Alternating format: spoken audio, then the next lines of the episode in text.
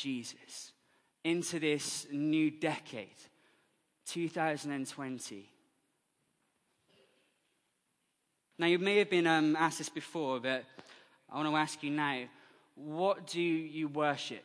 And keep it in your head, you don't have to tell the person next to you, right? But what do you worship? A dictionary definition of, of worship, uh, one is the feeling of or expression of reverence and adoration to a, a deity.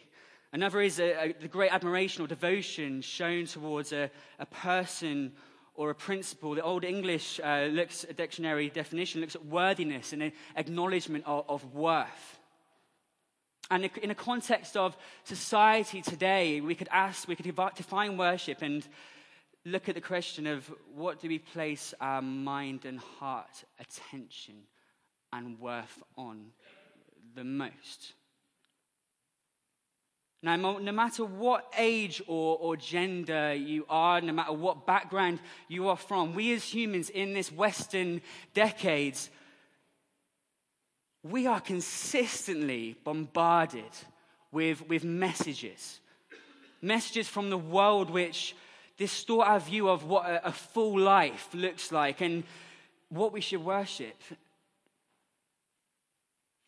We're relentlessly provided with a new and improved way of becoming this kind of better self. It's like an advancing of, of our humanness.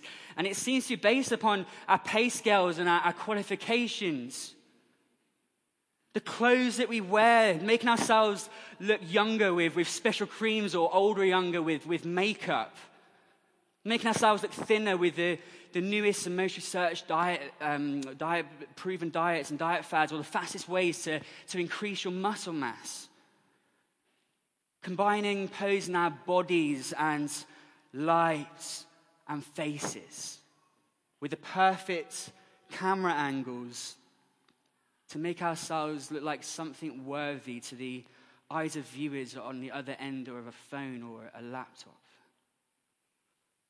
A never-ending stream of, of the latest and best phone contracts with even better cameras, even better screens, the latest Wi-Fi, T V movie passes, even higher spec cars, all-inclusive holidays.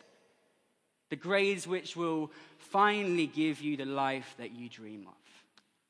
That promotion which will finally show everyone around you how good you really are. Now, maybe some of these things that I've, I've listed, they resonate with you, but I'm sure that each and every one of us can think of our own.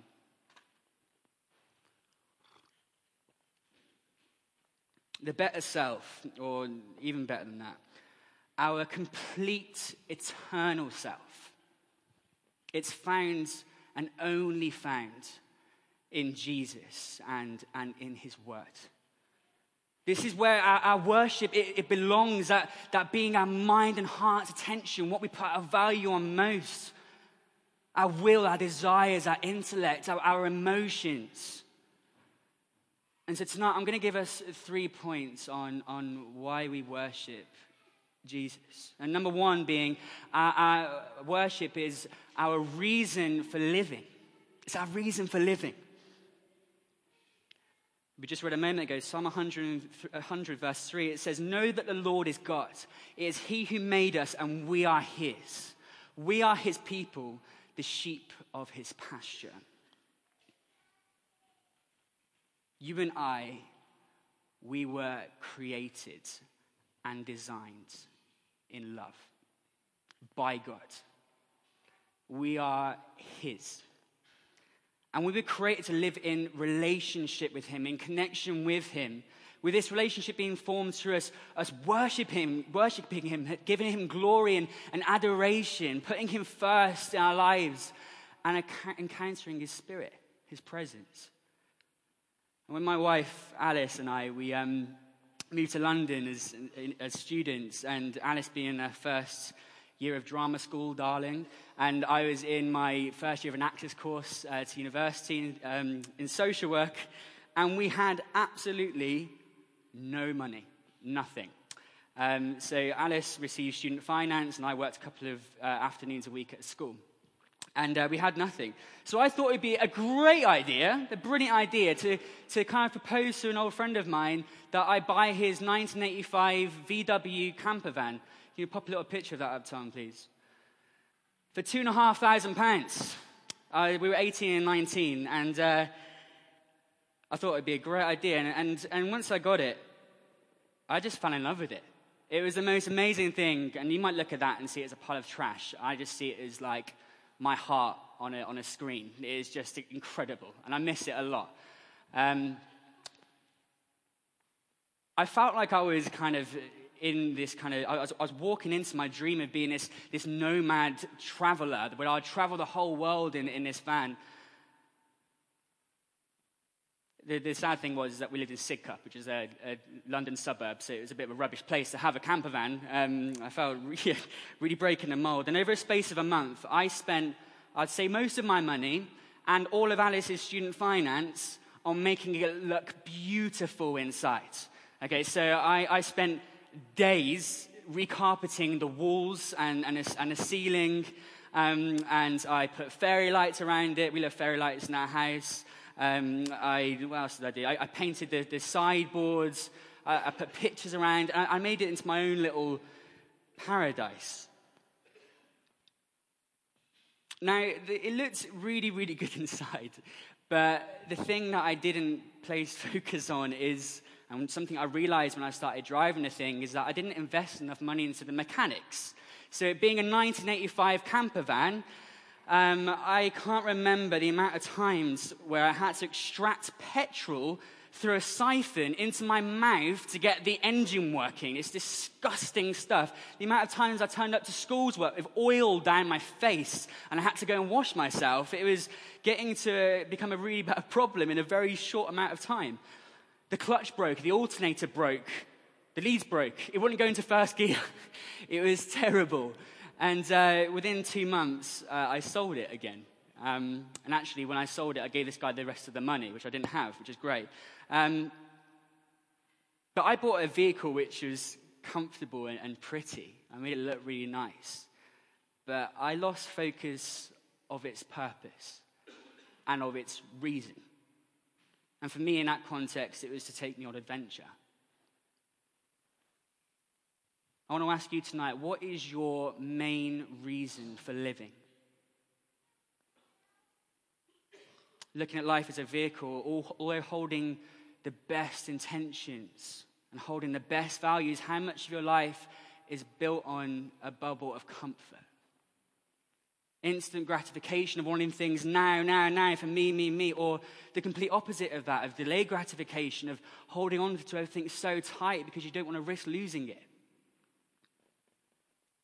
How much of your life is based on your own successes and your own strengths and climbing a ladder of society and life? And this is a big one. How much of your life is based on the approval of others? Now, these aren't questions to make us feel guilty or, or shameful, but these are questions that, when answered, they, they can lead us into awareness of a full life in God, through Him becoming our reason for living and leading our lives and our relationships and everything that we are and do into becoming transformed. And the Bible says throughout the renewing of our minds, He renews our minds. And our hearts become secure in knowing Him. Worship as our reason for living. I'm going to go to the next slide if that's okay. And that's because of who God is and what He has done. Back to Psalm one hundred, for the Lord is good and His love endures forever. His faithfulness continues through all generations. From the start of creation and throughout the whole Bible, we, we hear of stories where we as human beings have become distracted from or, or forgotten about our reason for living, and that, that being knowing God and, and worshiping Him. And we, all the way through history, have let sin and, and other reasons for living take us away from, from who we were made to be. And instead, living a life which ultimately leads to death. And yet, there's a but. And yet, God in his love, instead of turning away from us, he came into human history as a man, whilst being fully God. And through the life and death and resurrection of Jesus, he took our sin and our shame, and he destroyed it. He destroyed it. And in return, he gave us access to his presence, to his spirit, and, and a relationship which lasts for eternity. And with eternity and, and eternal life not being something that we go to when we die, but that will happen, but it's something we're in right now. Through giving our lives to God and, and, and worshiping him, heaven meets earth. And the unseen is experienced through his kingdom, his rule and reign, his way being established in our lives through who we are and what we do. And I want to tell you now that because of who he is and what he has done, you have the opportunity to, descri- uh, to experience his, his faithfulness in all parts of your life. Indescribable love, restoration, hope, healing, peace, joy, purpose for the first time if you don't know him. Tonight, or, or, or for every single one of us, however long you've been in faith, there is always more to be found and experienced in him. He's waiting to give it to us. You have the opportunity every single moment of every single day to, to encounter this, to encounter his presence and become more like him. And I don't know about you, but knowing this, it makes me want to worship. It makes me want to give everything to him and make him my priority. And that goes on to our third point, is that when we begin to grasp, fully grasp our reason for living and, and based on who God is and what he has done, we then begin to take steps towards him. And ultimately, worship then becomes our priority. The first commandment, to love the Lord your God with all your heart, soul, mind, and strength, which is then followed by the Great Commission to go and make disciples. This is our, our worship to him. And that means, like we looked at earlier, using our body and our minds, our emotions, our desires, our habits, our, our lifestyle to worship him. And in doing so, showing others around us, showing others around you what their reason for living is. And now, this isn't a legalistic tally chart where you, you feel bad if you haven't uh, you know, read the right level of study, uh, studying the Bible for that week, or or listening to the, the holiest podcasts, or praying for five hours a day, or fasting for three weeks, or listening to twenty-four hour Hillsong playlist on YouTube. But obviously, I do all of those things on a regular basis. But for you guys, it doesn't have to be that. This is about a posture of your heart. And the good news is God is, is present and he loves us. He loves you through the long work hours and tasks, through the kids waking you up at six a.m. in the morning, through the essay deadlines, the homework stress, the school stresses, the job searching, the Netflix binging on series. We do that a lot. Apple T V, Instagram, um, Twitter, Facebook, notifications, all that stuff. World news, the constant feeds of world news coming through onto our phones and our devices. Village competitions. I know this is huge in Weston. I'm not going to say anything about the flower show. I got in trouble last time. Political changes and uproar, tiredness, human emotion, relationship and family issues, bereavement, illnesses. He isn't calling us to, to drop care of everything and to stop trying. And you know what? We are going to mess it up. But what he is calling us to is making him our highest priority over the successes in our lives, but also over the mess. This is a moment by moment, day by day, month by month, and year by year, gradual formation of becoming a worshiper. To make steps towards knowing him more deeply, becoming more like him and impacting the world around you, with all of this stuff having an eternal impact. Worship becomes our, our priority by allowing God to work with us where we are. And if you don't read the Bible at the moment, don't start trying to read the whole of Genesis in three days.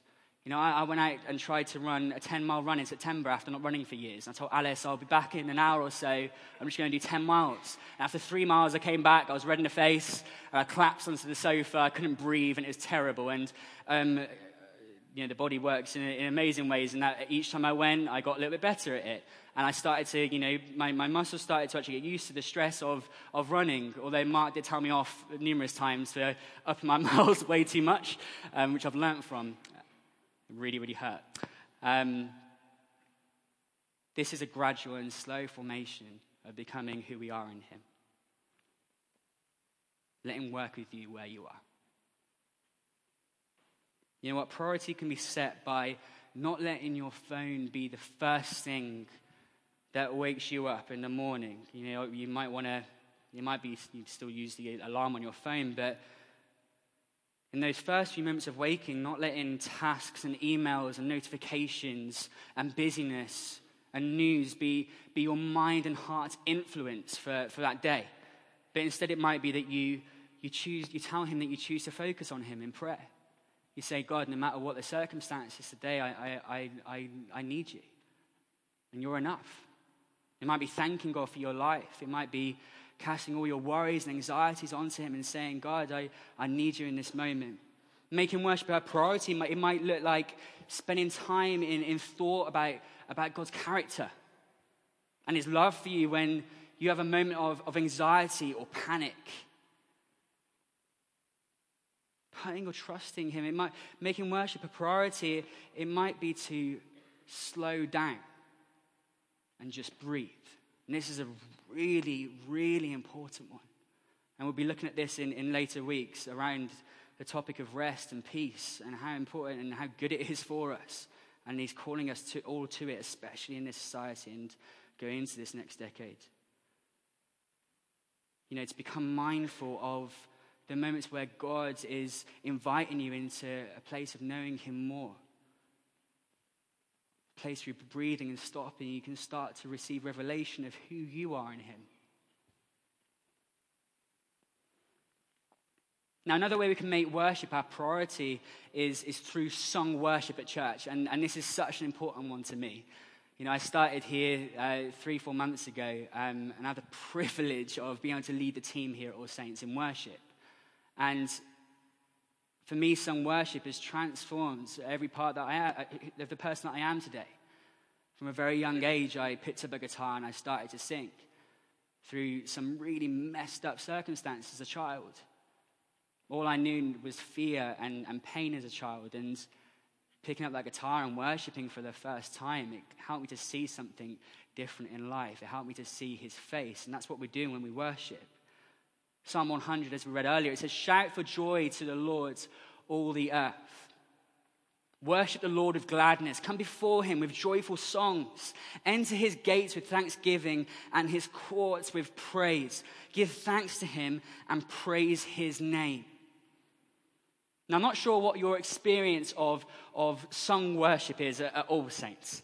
Okay, whether you, you like the culture of, of modern worship or moving into different elements of new and you know new ways of doing worship with a keyboard synth and an acoustic guitar and similar chords in every single song, doing the same four chords in most songs, whether that's your thing or whether you like it to sound a bit different, maybe more of a, a rockabilly vibe or, I don't know, traditional folk or hip-hop or grime. I've been waiting for you guys to ask me to beatbox, and it's going to happen right now. Jesus! You know, we could, there's lots of different ways of doing this. A lot of different ways of doing it. I promise you I won't do that again in here.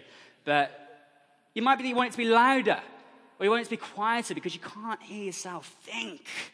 It might be that you want more coloured lights or even a smoke machine. It might be you want electric guitars everywhere and saxophone solos by Pippa Page as she swings on wires through the ceiling. I don't know what your needs are for, for worship, but we all might have different ways of wanting to do it. It might be that you want more contemporary songs, more modern songs. Do the stuff that Bethel and Hillsong are doing. We need more of that. Oh, no, we know, we know, but you need to get back to traditional hymns. That's what really captures the gospel. It might be that you want to sing the same songs more because you keep forgetting them, or you want to just stop singing the same songs all the time. And of course, we want this to be a helpful environment for every single one of us to be able to worship freely and to worship in, our, in a way that we find helpful. But whatever your experience of, of song worship is, when we take time to focus our hearts on Jesus together, through song or, or through prayer, our eyes, they begin to see with, with clarity. I'm going to say it, twenty twenty vision. Our ears, they begin to be open to, to his voice. And we get, begin to, to perceive and, and live life to its fullest capacity. This, this song worship stuff is really important. All the songs that we sing at All Saints, they've, they've been written with or they've been influenced by, by the Word of God, the Bible. And when we sing, we, we bring ourselves to a place of declaring the truth of who God is, his character, which transforms us in a few ways that we attempt to describe him. Almighty One, Savior, Counselor, Protector, Forgiver of sins, Healer, Deliverer, Friend, Redeemer, Beautiful, Everlasting, Alpha and Omega, Salvation, our God. And this list, it never ends. His characteristics never end. And they're just some ways of describing him. When we sing, we also We recognize and reflect on, on the gospel, the good news being what he has done through his death, life, and resurrection, what he is doing now in establishing his ways, his rule and reign, his kingdom here on this earth in us, and the future as well, what he promises for us and his faithfulness and who he is. You know, you might hear some, some songs quite regularly, a bit more than others, um, in this church and, and church-wide, and a lot of the time, it'll be because it, that song in particular captures a real good picture of, of what the gospel is. You know, this is amazing grace. This is unfailing love, that you would take my place and you would bear my cross. You would lay down your life so I would be set free. Jesus, I sing of all that you've done for me. We recognize and reflect on the gospel. And when we recognize and reflect on the gospel, we don't sing because of good feeling. We don't sing because um, our, our day has gone really well before we arrive to church, or that we, we really want to worship. But there is joy, of course. And sometimes we will come in full of joy and wanting to worship. But in real life, we're faced with a whole load of different struggles. But instead, regardless of, of style or setting or our circumstances, how we play the music, when we sing, we come to a place of fixing our eyes on him, coming away from ourselves, which in itself transforms us. We come to a place of intimacy with him through, through his spirit. We share our, our passion and love for him. We exchange our, our pain and our sorrows, our anxieties, our bouts of depression, our sadness. We exchange them, a longing for more. We exchange them for a deep revelation of our identity and who we are in him, a receiving of, of, of love, grace which has eternally removed our sin and shame, being attached to it, salvation with an eternal life attached to it, and a promise of his Holy Spirit being present in every moment of our lives, in this part of eternity and through the rest of it. This is why we sing. This is why we sing in worship. And this is why, and we'll look at this in later weeks, a, a kind of gifts of the Spirit and expressions of worship. But this is why you'll, you'll want to at some point, or, or you might see around you people lifting their hands or singing out their own songs to Him. When the band kind of just play through music, a lot of the time, that's not just to have like a nice keyboard solo. That's an, an opportunity for us to reflect in who we are in Him and who He is, or to sing out our own song. And I encourage you to come on the journey that we're going, going into in expressing our love for Him through worship, through our voices, through sharing here at the front, letting God speak through each and every one of us. But all this stuff that I've listed, this is why we make sung worship one of our priorities. And if the band or, or someone could come back up, in a moment we're gonna we're gonna pray and we're gonna uh, worship together through song. But I want to encourage each and every one of us, individually, but as a community, to step into this this new decade, two thousand twenty. With making worship our, our reason for living, because of who God is and what He has done. And making worshiping Jesus our priority. A new way of thinking, doing, being, perceiving. I want it to be a new year for us whereby we can step closer into gradually forming into who we were created to be. If you'd like to stand, we're going to pray. And close your eyes if you feel comfortable in this moment too. Now, it might be tonight that the things I've spoken about are, are new to you. And, and you want to step into a new life, which we've explored tonight. Or, or, or maybe it might be that you feel like your identity as a worshiper is, is dimmed. It might be that other things in your life have, have taken priority and you want to step back into a life of, of worshiping God. Or tonight you might be hungry for an experience of fresh faith, that a move of His Spirit working your life. You want to see that, and, and for this year to be one that takes you to a new level of intimacy with Him.